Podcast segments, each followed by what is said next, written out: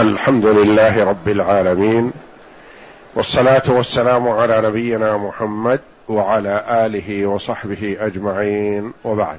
بسم الله. بسم الله الرحمن الرحيم. قال المؤلف رحمه الله تعالى وهو شديد المحال ومكروا ومكر الله والله خير الماكرين. ومكروا مكرا ومكرنا مكرا وهم لا يشعرون. إنهم يكيدون كيدا وأكيد كيدا. هذه الآيات الأربع من كتاب الله جل وعلا. أوردها شيخ الإسلام ابن تيمية رحمه الله في العقيدة الواسطية. لإثبات ثلاث صفات للباري جل وعلا على ما يليق بجلاله وعظمته وهي صفة المكر والكيد والمحال. ثلاث صفات المكر والكيد والمحال وأورد عليها أربع آيات من كتاب الله. وأهل السنة والجماعة يثبتون لله جل وعلا ما أثبته لنفسه أو أثبته له رسوله صلى الله عليه وسلم من غير تشبيه ولا تمثيل ولا تحريف ولا تعطيل. وينفون عن الله جل وعلا جميع صفات النقص والعيب لأن الله جل وعلا له الكمال المطلق. ويبرأ عن كل صفة نقص وعيب. ومن صفات الله جل وعلا من يو ما يوصف به الله جل وعلا وصفا مطلقا. ويسمى به جل وعلا. فيقال سميع بصير غفور رحيم عليم جواد كريم عزيز لطيف إلى غير ذلك من أسمائه وصفاته. ومن صفات الله جل وعلا ما لا يشتق له منه اسم. صفة لا يشتق له جل وعلا منها اسم. ولا يوصف بها وصفا مطلقا وإنما يوصف بها مع شيء. فمثلا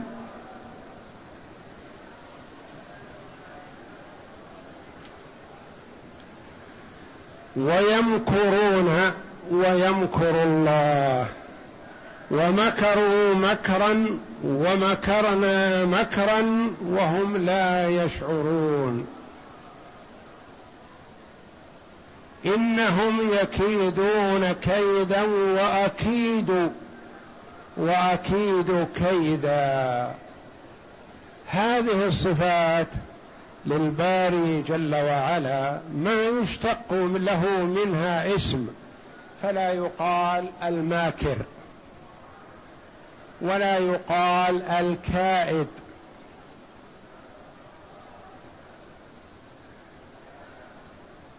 ولا يقال الله يمكر فقط. كذا. وإنما يقال الله يكيد للكائدين يكيد للمنافقين. يكيد للظالمين. الله جل وعلا يمكر بالماكرين. يمكر بالظالمين. يمكر بالكافرين. وهكذا. قال العلماء المكر والكيد قد يكون صفة مدح. وقد يكون صفة ذم. والله جل وعلا منزه عن صفات الذم. وأهل لصفات المدح. فمثلا شخص يطمئن إليك ويثق بك ويحسن إليك. شخص عادي. إذا مكرت به وخادعته أليست هذه صفة ذم؟ تذم عليها لأنه يحسن إليك وتمكر به.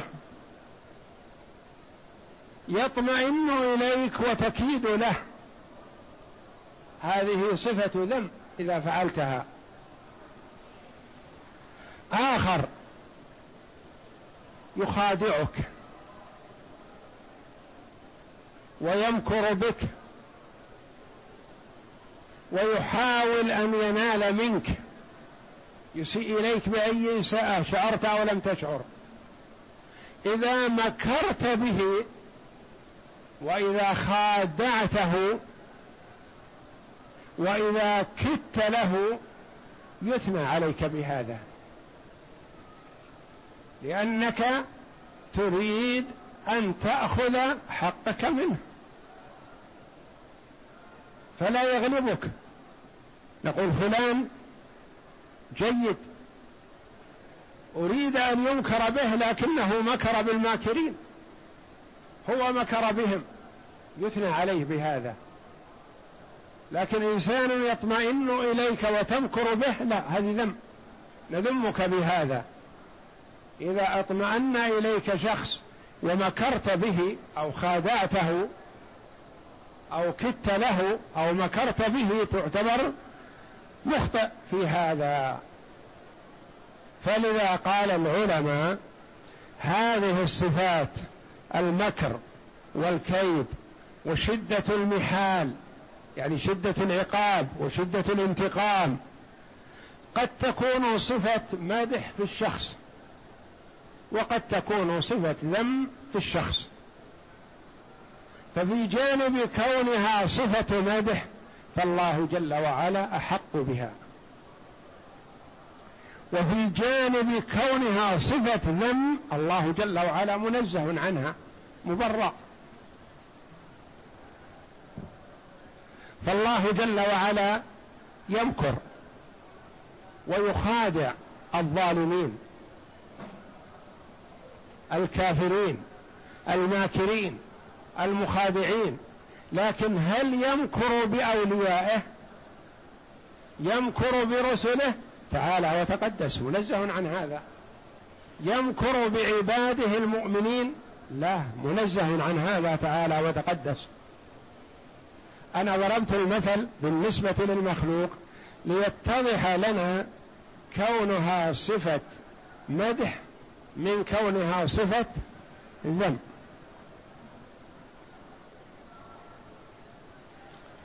نثني على من يمكر بمن أراد أن يمكر به. نقول هذا ذكي هذا جيد.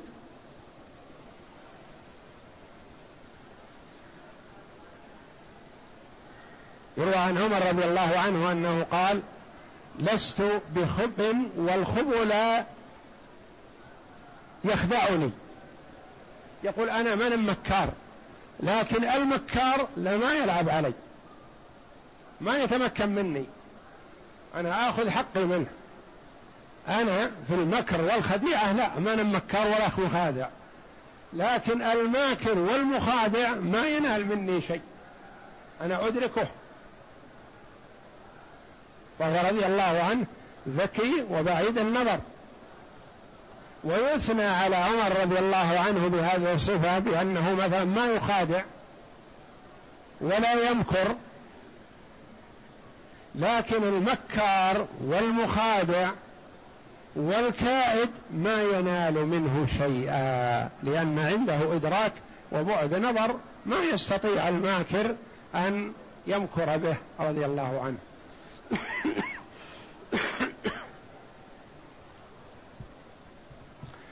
فلذا قلنا هذه الصفات قد تكون صفة مدح فالله جل وعلا أولى بها. يمكر جل وعلا بالماكرين يخادع المخادعين يكيد للكافرين ويمكرون ويمكر الله. ومكروا مكرا ومكرنا مكرا. فانظر كيف كان عاقبة مكرهم أنا دمرناهم. عاد مكرهم عليهم. لأنهم مكروا فمكر الله بهم. فهذه الصفات الثلاث للباري جل وعلا متقاربة. وفي كل ورد آيات من القرآن. لكن نعرف أنه ما يجوز أن نقول الله يمكر أو الله ماكر. تعالى وتقدس. لا. نقول الله يمكر بالماكرين. الله يمكر بالكائدين. الله يمكر بالظالمين.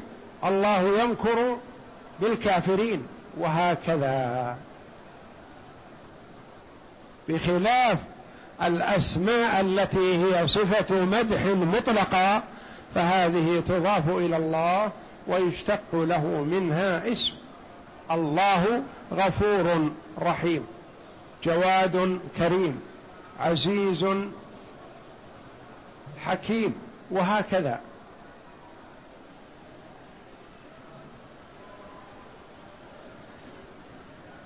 وهو شديد المحال.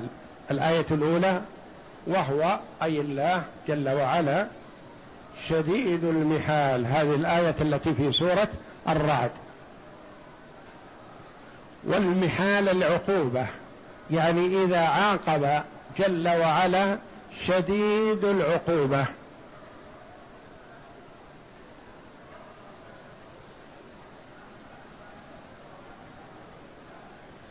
وقيل المحال الحيلة.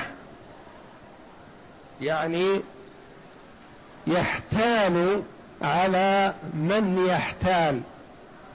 فتغلب حيلة الله حيلة خلقه.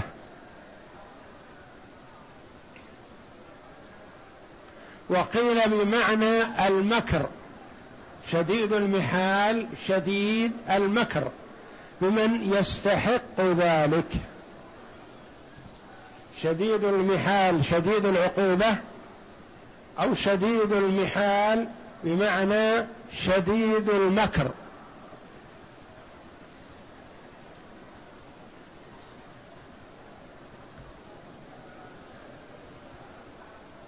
والمكر من الشخص في آخر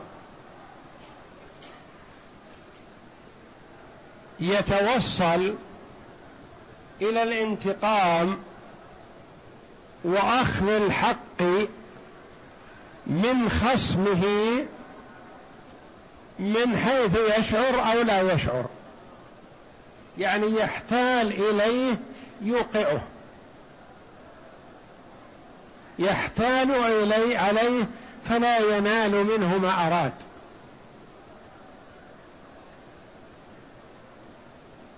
يرى أن شخصا يريد أن ينتقم منه مثلا فيحتال عليه بحيلة يتخلص. وينتصر عليه.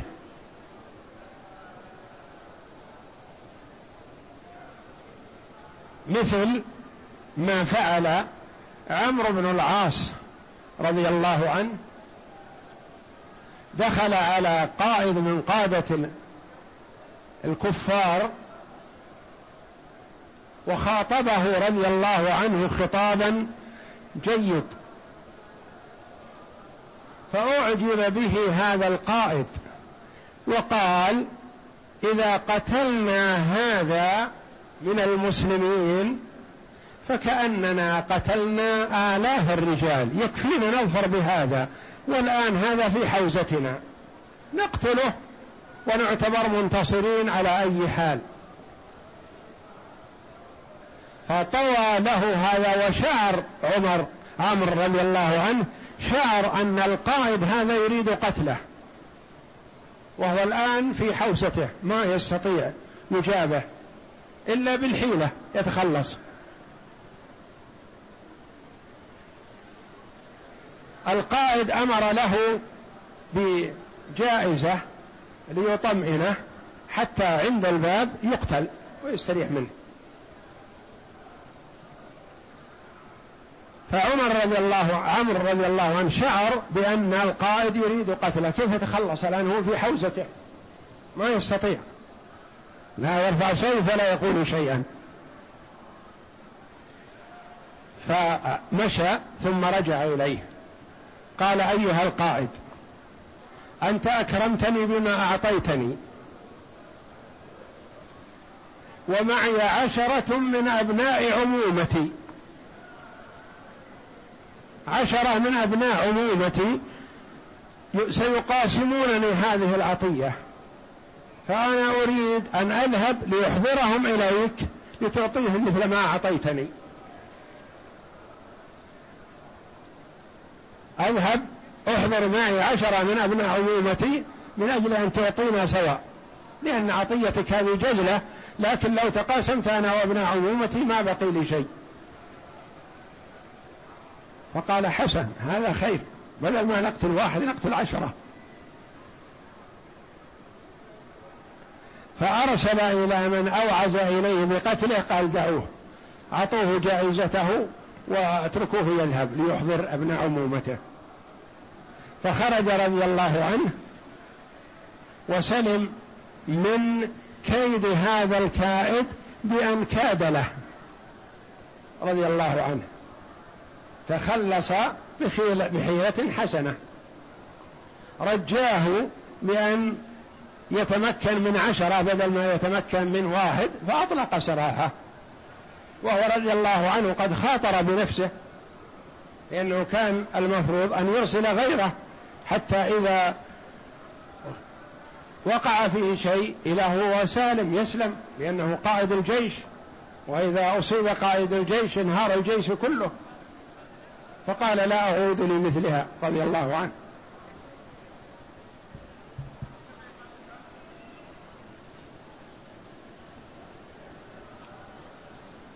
فالمكر التوصل بأشياء وأسباب خفية ليوقع بخصمه ما يضره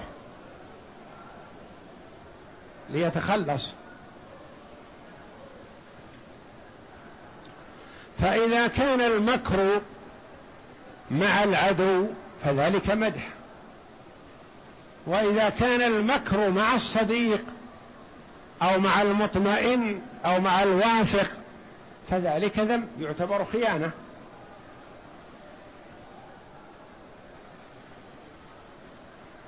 وهكذا يقال عن علي بن أبي طالب رضي الله عنه لما بارزه عمرو بن ود خرج لقتاله للمبارزة ومن المعلوم أن كل جيش يخرج أمثله للمبارزة. فإذا قتل واحد من الجيش من البارزين في انهار الجيش كله فعمرو بن ود أراد أن يبارز ونادى للجيش المسلمين. من يبارزني؟ لأنه مشهور بالقوة والغلبة وكأنه واثق من نفسه بأنه لن يغلب. فنادى من يبارزني؟ فخرج علي رضي الله عنه شاهرا سيفه وذاك شاهر سيفه للمبارزة. كيف يتخلص منه علي رضي الله عنه؟ يمكر به. قال أنا خرجت لمبارزة واحد. لم أخرج لمبارزة اثنين. فالتفت عمرو بن ود يشوف من يجامعه حينما قال ما قال له التفت؟ قال أنا خرجت لمبارزة واحد ولم أخرج لمبارزة اثنين. فعمرو بن ود شعر أن معه واحد من ربعه خرج. فالتفت. فإذا السيف له فقتله رضي الله عنه.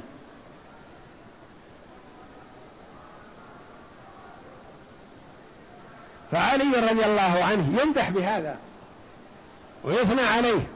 هذا من الشجاعة ومن القوة ومن الكيد الممدوح لأن هذا خارج معه سيفه شهر سيفه ليقتله. وعلي كذلك فهم متنازعان كل واحد مشن العداوة لصاحبه. فمن استطاع أن يمكر بصاحبه فتلك صفة مدح. ما خرج عمرو بن ود ليتخاطب مع علي أو ليتفاهم معه على سير المعركة أو على الصلح. يقال هذه خيانة. لو كان خرج مثلا من أجل الصلح أو من أجل البحث في أمر ما أو السؤال عن موضوع ما أو لماذا جئتم أو كذا أو كذا للتفاهم لاعتبر مخادعة علي رضي الله عنه مذمومة لأن الرجل ما خرج مخادع. وإنما خرج لأمر سلمي لكن الرجل خرج شاهرا سيفه وعلي رضي الله عنه شاهر سيفه. فكيف يخادع صاحبه ويمكر به؟ قال هذا القول فالتفت الرجل شوف من اللي وراه جاي من جاء معه؟ فإذا السيف له فإذا رأسه في ناحية وجسمه في ناحية رضي الله عنه. فانهار جيش المشركين وكبر المسلمون بالانتصار بكلمة من رجل واحد رضي الله عنه وأرضاه.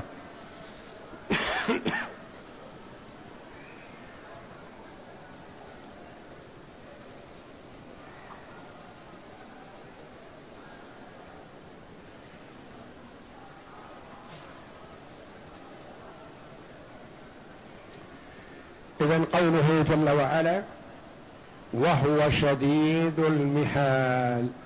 شديد المكر بمن يستحق المكر. وقوله تعالى ومكروا مكرا ومكرنا ويمكرون ويمكر الله والله خير الماكرين. ويمكرون ويمكر الله والله خير الماكرين. هذه الآية الكريمة نزلت في عيسى عليه الصلاة والسلام. كان في بيت من البيوت فتواطأ واتفق جمع من اليهود على أن يدخلوا عليه في هذا البيت ويقتلوه. عليه الصلاة والسلام. فتقدم كبيرهم الذي يعرف البيت ويعرف عيسى وصاحب الفكرة تقدم إلى البيت دخل ليقبض على عيسى. ثم يسلمه لليهود فيمكروه. هذا التخطيط. لكن الله جل وعلا مطلع لا تخفى عليه خافية. الله جل وعلا أرسل جبريل عليه السلام فأخذ عيسى ورفعه إلى السماء. ما هو إلى هذا الحد فقط؟ وألقى الله شبه عيسى على هذا الماكر اللعين. ألقى الله شبه عيسى على هذا الماكر. فدخل اليهود في أثره. فقبضوا عليه. قال أنا لست عيسى. هذا عيسى ما هو موجود. أنت عيسى وقتلوه. فصاحب الفكرة اللعين هو الذي وقع فيها. وأنجى الله جل وعلا عيسى عليه الصلاة والسلام. ومكر الله جل وعلا بالكافرين الظالمين عظيم. مثل إنجاء الله جل وعلا لموسى عليه الصلاة والسلام وهو في بيت فرعون. وفرعون يقتل أبناء بني إسرائيل كلهم حذرا من من موسى لأن الكهان قالوا له يولد مولود لبني إسرائيل يكون خراب ملكك على يده. فقال الأمر بسيط كل مولود لبني إسرائيل نقتله حتى ينتهي. كل مولود ذكر لبني إسرائيل نقتله لأنهم بالقبضة. فقتلوا آلاف المواليد وأنجى الله موسى تربى في بيت فرعون. ويأكل في بيت فرعون.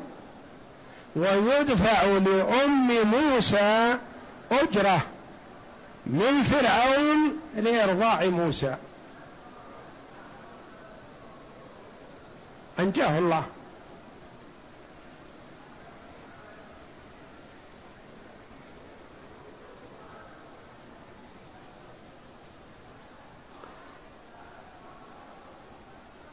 ومكروا مكرا ومكرنا مكرا ومكروا ومكر الله والله خير الماكرين.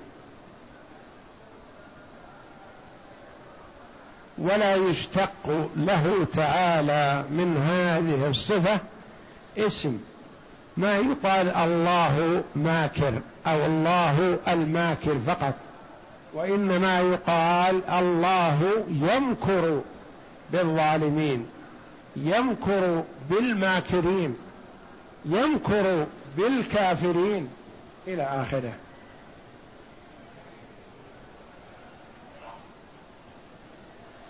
الآية الثالثة قوله تعالى ومكروا مكر مكرا ومكروا مكرا ومكرنا مكرا وهم لا يشعرون. فكان عاقبة مكرهم أنا دمرناهم وقومهم أجمعين.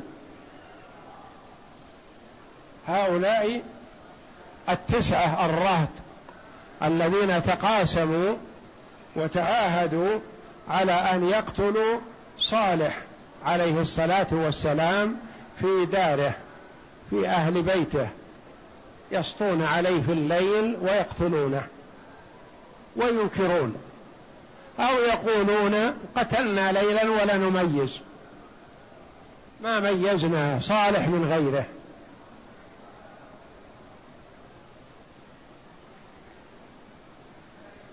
فتواطؤوا على هذا وصالح على نبينا وعليه أفضل الصلاة والسلام لم يعلم عن شيء من هذا. وهم تواطؤوا هؤلاء التسعة على أنهم في الليل يسطون على صالح في بيته وأهله ويقتلونهم. تسعة ظلمة أقوياء أشداء.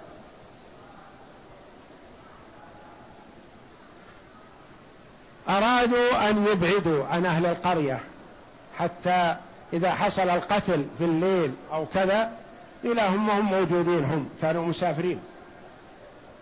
فلجأوا إلى غار بعيد عن القرية. قالوا نبقى فيه. ثم في أثناء الليل نسطو على صالح ونقتله. ثم بعد ذلك نتفرق. حتى إذا قيل في الصباح قتل صالح نقول حنا كنا مسافرين ما كنا حاضرين.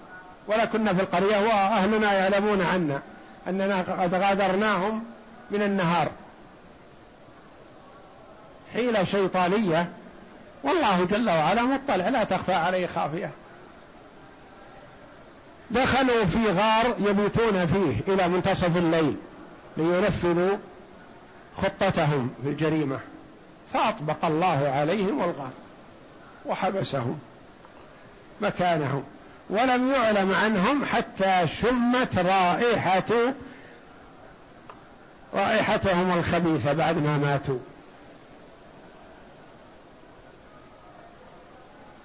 وما قال الله جل وعلا وكان في المدينة تسعة رهط يفسدون ولا يصلحون وقال عنهم جل وعلا تقاسموا بالله لنبيتنه وأهله. ثم لنقولن لوليه ما شهدنا مهلك أهله وإنا لصادقون. ما كنا حاضرين. أصلا ما كنا في البلد يوم يقتل صالح عليه الصلاة والسلام. ومكروا مكرا ومكرنا مكرا وهم لا يشعرون. أطبق الله عليهم الصخرة فماتوا. ولا أحد يستطيع يسعفهم ولا يأتيهم.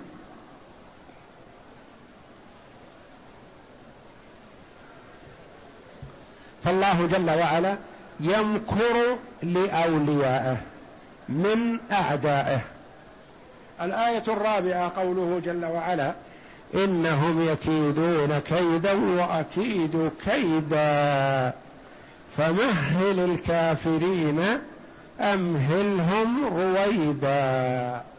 هذا في حق نبينا محمد فاجتمعوا يتشاورون ودخل عليهم إبليس اللعين في صورة شيخ نجدي. قال يساعدهم في الرأي لأنهم يستعينون به في رأيه. فجاء بهذه الصفة على أنه شيخ من نجد وهو ليس له من الأمر شيء وإنما تعرض عليه الآراء. ويشير بهذا دون هذا. قال بعضهم أحسن شيء أننا نبني لنا بناية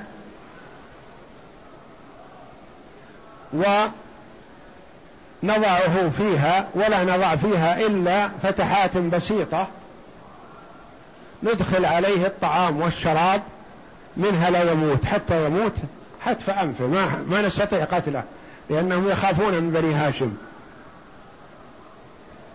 فنجعله في هذه الصومعة هذا المكان المحجور غرفة مسكرا عليه من جميع النواحي وفيها فتحات بسيطة ندخل على محمد فيها الطعام والشراب. ولا أحد يستطيع ينفعه بشيء غير ذلك. قال إبليس اللعين هذا ليس برأي. تغلبكم عليه بنو هاشم. يرضون أنكم تسكرون على ابنهم وأعز عزيز لديهم حتى وإن لم يكونوا على دينه ما يرضون لأن هذا في هذا غضاضة عليهم. يجزمون عليكم ويخرجونه. إن كان لها باب كسر الباب وإلا هدموها وأخرجوا محمد. ما ما هذا برأي؟ قال آخر إذا نطرده عن مكة. ونخليه يذهب. ماذا تقول؟ أيها الشيخ اللعين. قال لا هذا ليس برأي. لأن الرجل مثل ما عرفتم كلامه. كلامه يسحر به الناس ويتعاطفون معه ويميلون إليه. يوشك أن يذهب يمينا أو شمالا فيؤلف معه أناس كثير فيأتون ويقاتلونكم في قعر داركم. ما هذا برأي؟ قال الثالث ويروى أنه عن أبي جهل عليه لعنة الله. قال نقتله. قالوا ما تدعكم بنو هاشم تقتلونه؟ قالوا نقتله. قال الشيخ اللعين ساعد على الرأي. قال يجتمع عشرة هذا الرأي لأن قتله فيه استراحة منه. ينتهي. لكن كيف يقتلونه؟ فساعد على الرأي. قال يجتمع عشرة شبان من بيوتات قريش. ومع كل واحد منهم سيف وينتظرونه إذا خرج من داره في آخر الليل ضربوه ضربة رجل واحد واستراحوا واسترحتوا منه. بنو هاشم ما تستطيع أن تحارب قريش كلها. ولا تستطيع أن تقتل العشرة ولا تكتفي بقتل واحد من هؤلاء العشرة فيرضون بالدية. الدية أعطوهم ما أرادوا. لو أرادوا ملايين. الذهب والفضة أعطوهم واستريحوا من محمد. فقال الشيخ اللعين هذا هو الرأي لأن به تستريحون منه. واتفقوا على هذا وجمعوا عشرة شبان من كل فخذ من قبائل قريش شاب ومعه سيف مسلت قاطع وجلسوا بباب محمد صلى الله عليه وسلم ليلة ما أراد الهجرة عليه الصلاة والسلام. منتظرين متى ما يخرج يضربونه ضربة رجل واحد. فخرج صلى الله عليه وسلم وأخذ حفنة من تراب وذرها على رؤوسهم.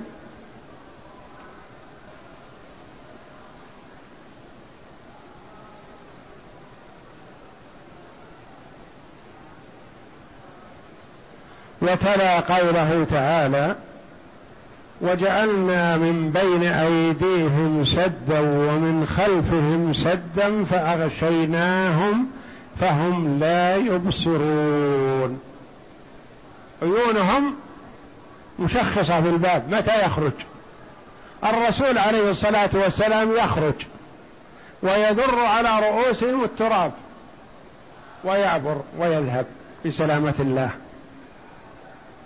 فمر بهم شخص قال ماذا تنتظرون أخذاكم الله؟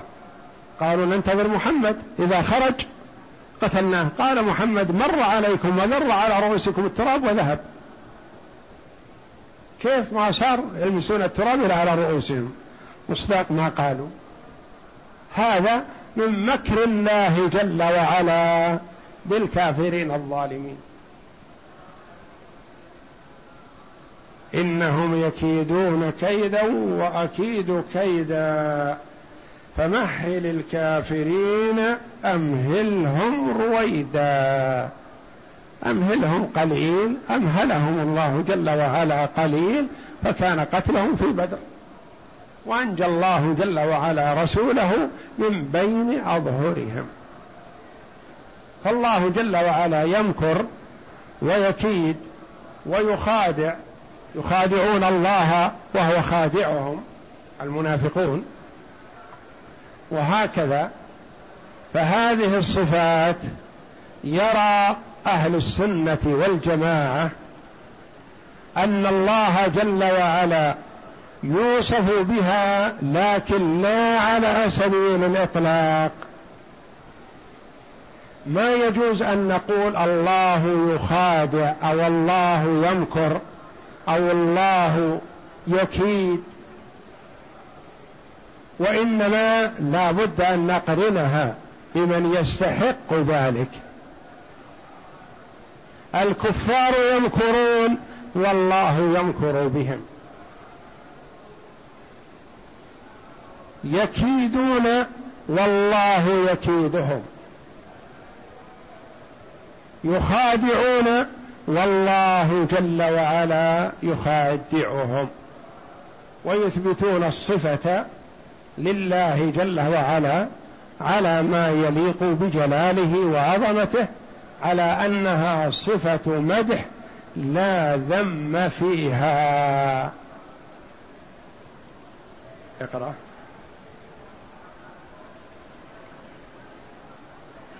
قال الشارع رحمه الله وقوله وهو شديد المحال إلى آخره تضمنت هذه الآيات إثبات صفتي المكر والكيد وهما من صفات الفعل الاختيار الاختيارية.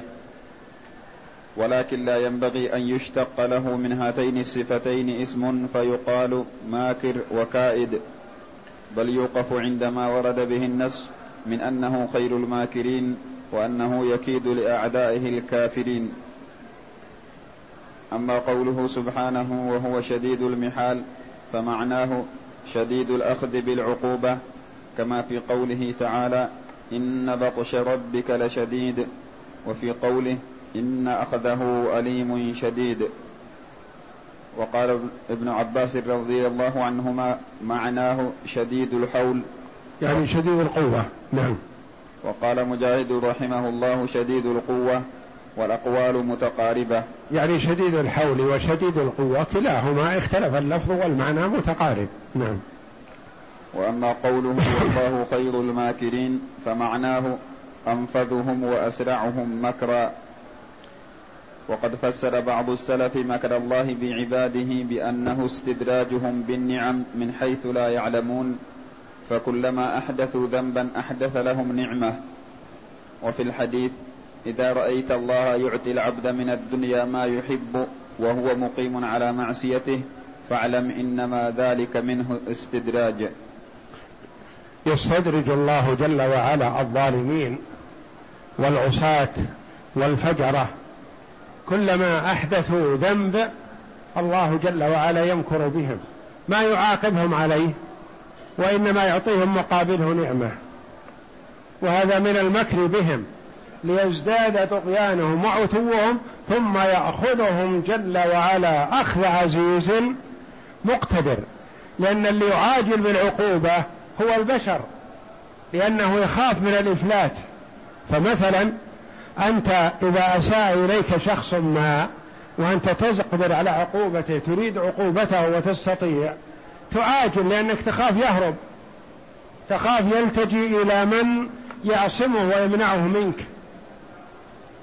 تخاف ألا تتمكن من معاقبته مثلا.